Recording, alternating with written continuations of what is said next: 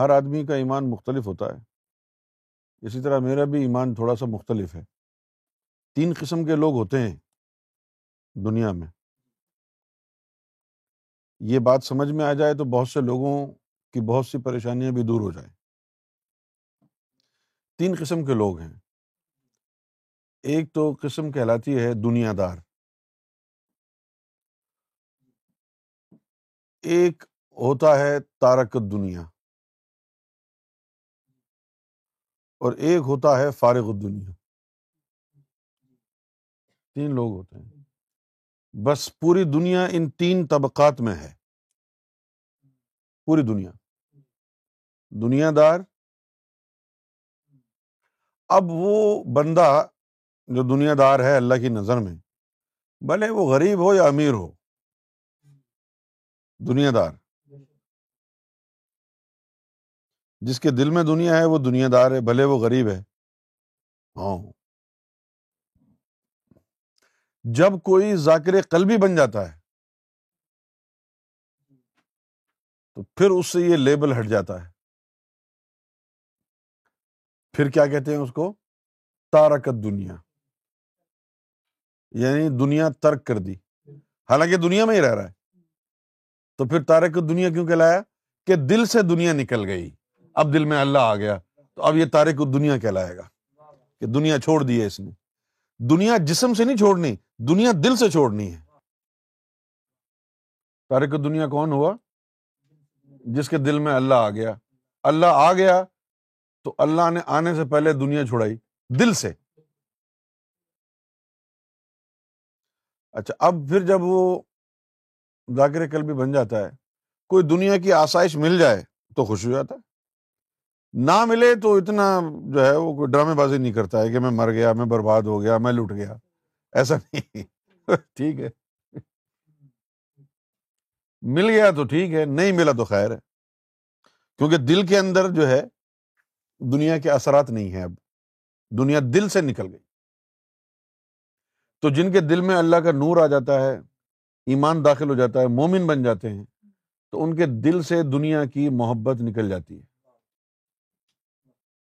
ایک حدیث شریف میں آیا کہ حب دنیا راسا کل خطایا، کہ دنیا کی جو محبت ہے، ہر برائی کی جڑ ہے۔ ہر برائی کی جڑ ہے، دنیا کی محبت۔ لیکن دنیا کی محبت دل میں ہو، تب۔ ظاہری طور پر آپ کوئی اچھے کپڑے پہنے اچھا رنگ روغن، سرخی پاؤڈر لگائیں، یہ اس وقت تک دنیا داری میں نہیں آئے گی۔ کہ جب تک آپ کے دل میں شیطان نہ ہو۔ اگر دل میں اللہ کا نور آ گیا ہے، تو پھر یہ ظاہر میں آپ جو اچھے کپڑے پہننے پہنے اب آپ دنیا دار کیوں نہیں ہے کہ جو آپ کے پاس ابھی ہے ایزلی اویلیبل ہے تو ہے۔ جب نہیں ہوگا تو اللہ کو بھول کے اس کی طرف بھاگیں گے نہیں آپ۔ ایک تو یہ ہوتا ہے نا کہ آدمی جو ہے اپنے آپ کو امیر بنانے کے لیے اس کے اوپر دولت کمانے کا ایک بھوت سوار ہو جاتا نہ ماں باپ نظر آتے، نہ بیوی بچے نظر آتے، نہ دین نظر آتا، کچھ نہیں، بس دنیا ہی دنیا۔ دل بھی دنیا کی خواہشات بھری ہوئی دنیا دار وہ ہے جس کا قلب بیدار نہیں ہے۔ جتنا ہی نمازی پرہیزگار ہو، اللہ کی نظر میں دنیا دار ہوگا۔ کیوں؟ کہ اللہ کے یہاں سارا دار و مدار تیرا جو ہے دل اور نیت پر ہے۔ اگر تو غریب ہے، فاقے کر رہا ہے، پھر بھی دنیا دار ہے اللہ کی نظر میں۔ کیوں؟ کہ تیرے پاس نہیں ہے۔ کوئی بھی مال و متا، لیکن تیرے دل میں خواہشات تو بھری ہوئی ہیں اس کی۔ یہ آپ کے دل میں جو خواہشات ہوتی ہیں آسائش کی، دنیا کی، اس خواہش سے آپ دنیا دار کہلائیں گے۔ جو ظاہر میں مال و متا آپ کے پاس ہے، اس سے دنیا دار نہیں کہلائیں گے۔ جو اس کی خواہش دل میں ہے، وہ آپ کو دنیا دار بنائے گی۔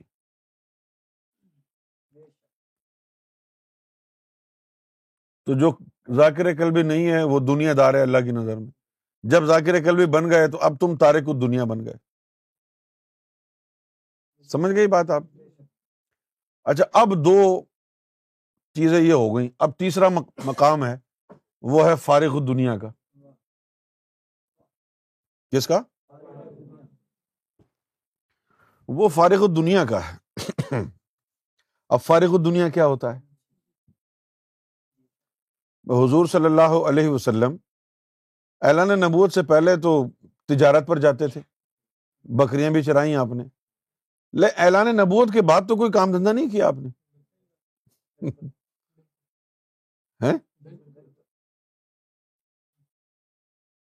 اعلان نبوت جب ہو گیا تو اس کے بعد تو کوئی کام دھندا نہیں کیا آپ نے۔ میں کالج میں پڑھتا تھا۔ جب مجھے سرکار کے بارے میں پتا چلا، سرکار سے ملنے کے لیے جب گیا، تو ایک دن جو ہے، سرکار سے میں نے، یہ پہلے یا دوسرے دن، سرکار سے میں نے پوچھا کہ سرکار آپ کام کیا کرتے ہیں؟ سرکار آپ کام کیا کرتے ہیں؟ تو سرکار نے بڑے پیار سے فرمایا کہ حضور پاک جو تھے نا، وہ نبوت کا اعلان کرنے سے پہلے کام دھندا کرتے تھے۔ جب اللہ تعالیٰ نے کہا کہ آپ نبوت کا اعلان کرو اور تمہارے کھانے پینے کی زندگی بسر کرنے کی ذمہ داری میری ہے، تم میرا کام کرو، میں تمہارا کروں گا۔ تو ان کی رزق کی ذمہ داری، ان کے معاش کی ذمہ داری اللہ نے لے لی۔ تو پھر فرمایا کہ اللہ جس کو بھی اپنے کام پر لگاتا ہے ڈیوٹی لگاتا ہے، تو اس کی ذمہ داری اللہ خود لیتا ہے۔ تو ہماری ذمہ داری سرکار نے فرمایا، ہماری یہ ذمہ داری اپنی نہیں ہے۔ ہم کو اللہ نے کہا ہے کہ ہم کریں گے، آپ ہمارا کام کریں۔ اور جب اللہ کسی کی ڈیوٹی لگاتا ہے ہاں، تو اس کو جو ہے نا کام دھندے کو ہاتھ نہیں لگانا۔ وہ کہلاتا ہے فارغ الدنیا۔ یعنی یہ تاریخ ہے دنیا سے، اس نے دنیا چھوڑی ہے، لیکن یہ فارغ ہے۔ اس کے اوپر ذمہ داری نہیں ہے کوئی۔ یہ فارغ دنیا ہو گیا۔ اچھا ایک تو فارغ دنیا یہ ہوتے ہیں جن کی اللہ ڈیوٹی لگاتا ہے۔ ایک اور بھی فارغ دنیا ہوتے ہیں کہ جو جن کی ڈیوٹی نہیں ہے لیکن وہ جنگلوں میں بیٹھے ہوئے ہیں باہر نہیں آنا چاہتے۔ ہاں، تو اللہ تعالیٰ نے بھی ان کو جو ہے اپنی ذات تک ہی محدود رکھا ہے۔ اللہ نے کسی کی ڈیوٹی نہیں لگائی۔ بھائی یہ جو ولی ہوتے ہیں فقیر ہوتے ہیں یہ جنگل سے جانا نہیں چاہتے باہر۔ کیونکہ جنگل کے اندر جب یہ ہوتے ہیں تو وہاں صرف جانور ہیں۔ اور جانور کوئی گناہ نہیں کرتے۔ اس کی وجہ سے جنگل میں کوئی بدبو نہیں ہوتی۔ اور آبادی شہر کی طرف سے، گاؤں کی طرف سے بڑے بڑے بھبکے آتے ہیں، بدبو کے، شرک کے بدتوں کے اور نفاق کے بڑی بدبو آتی ہیں۔ خطرناک قسم کی بدبو اگر تم لوگوں کے پاس بیٹھ جاؤ اور تمہاری باطنی ناک جو ہے وہ روشن اور منور ہو تو ہو سکتا ہے کہ تمہیں قے ہو جائے۔ کیونکہ پھر لوگوں کے گناہوں کی بدبو تمہیں آنے لگے گی۔ یہی وجہ ہے کہ سرکار نے ایک دفعہ فرمایا کہ اللہ تعالیٰ جب کسی ولی کی ڈیوٹی لگاتا ہے تو اس سے ایک سال پہلے جہاں سارے شہر کا کچرا پھینکا جاتا ہے نا، کچرا کنڈی وہاں اس کو وہ حکم دیتا ہے ولی کو کہ ایک سال گندگی میں بیٹھو تاکہ تمہیں بدبو سہنے کی عادت ہو جائے۔ پھر اس کے بعد اس کی ڈیوٹی لگائی جاتی ہے۔ آپ سمجھ میں آ رہی ہے آپ کو بات؟ تو آپ کو تین طبقات بتائے ہیں میں نے آج۔ ایک تو فارغ ایک تو دنیا دار، ایک تاریخ الدنیا اور ایک فارغ الدنیا۔ تو جس طرح وہ جو فارغ الدنیا ہے، ایک تو ڈیوٹی والے ہوتے ہیں جن کو اللہ کہتا ہے کہ میں ذمہ دار ہوں، تو وہ فارغ الدنیا ہے ایک تو وہ ہوتے ہیں۔ ایک وہ ہوتے ہیں جو جنگلوں میں رہ رہے ہیں۔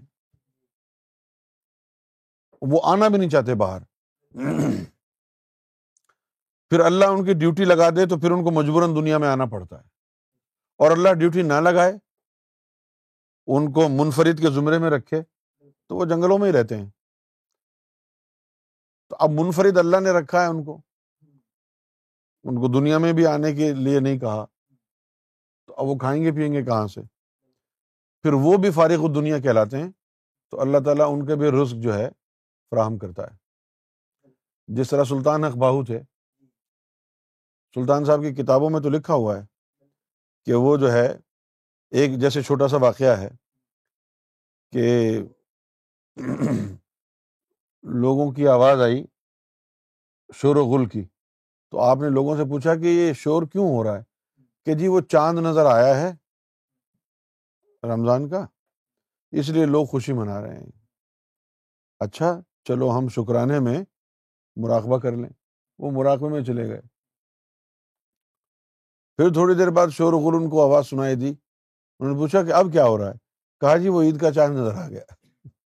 یعنی ایک مہینہ وہ مراقبے میں پہاڑی میں چلے گئے۔ تو اب وہ ایک مہینے تک کھایا کیا؟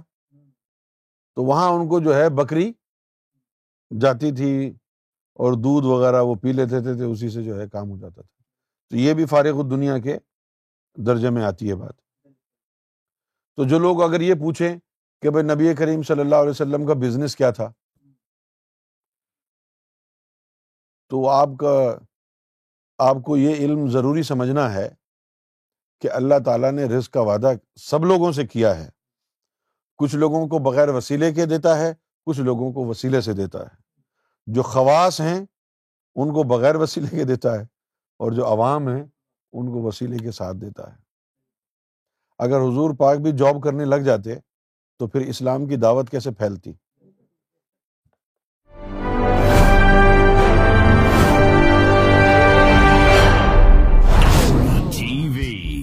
bringing light, love, and peace in your life.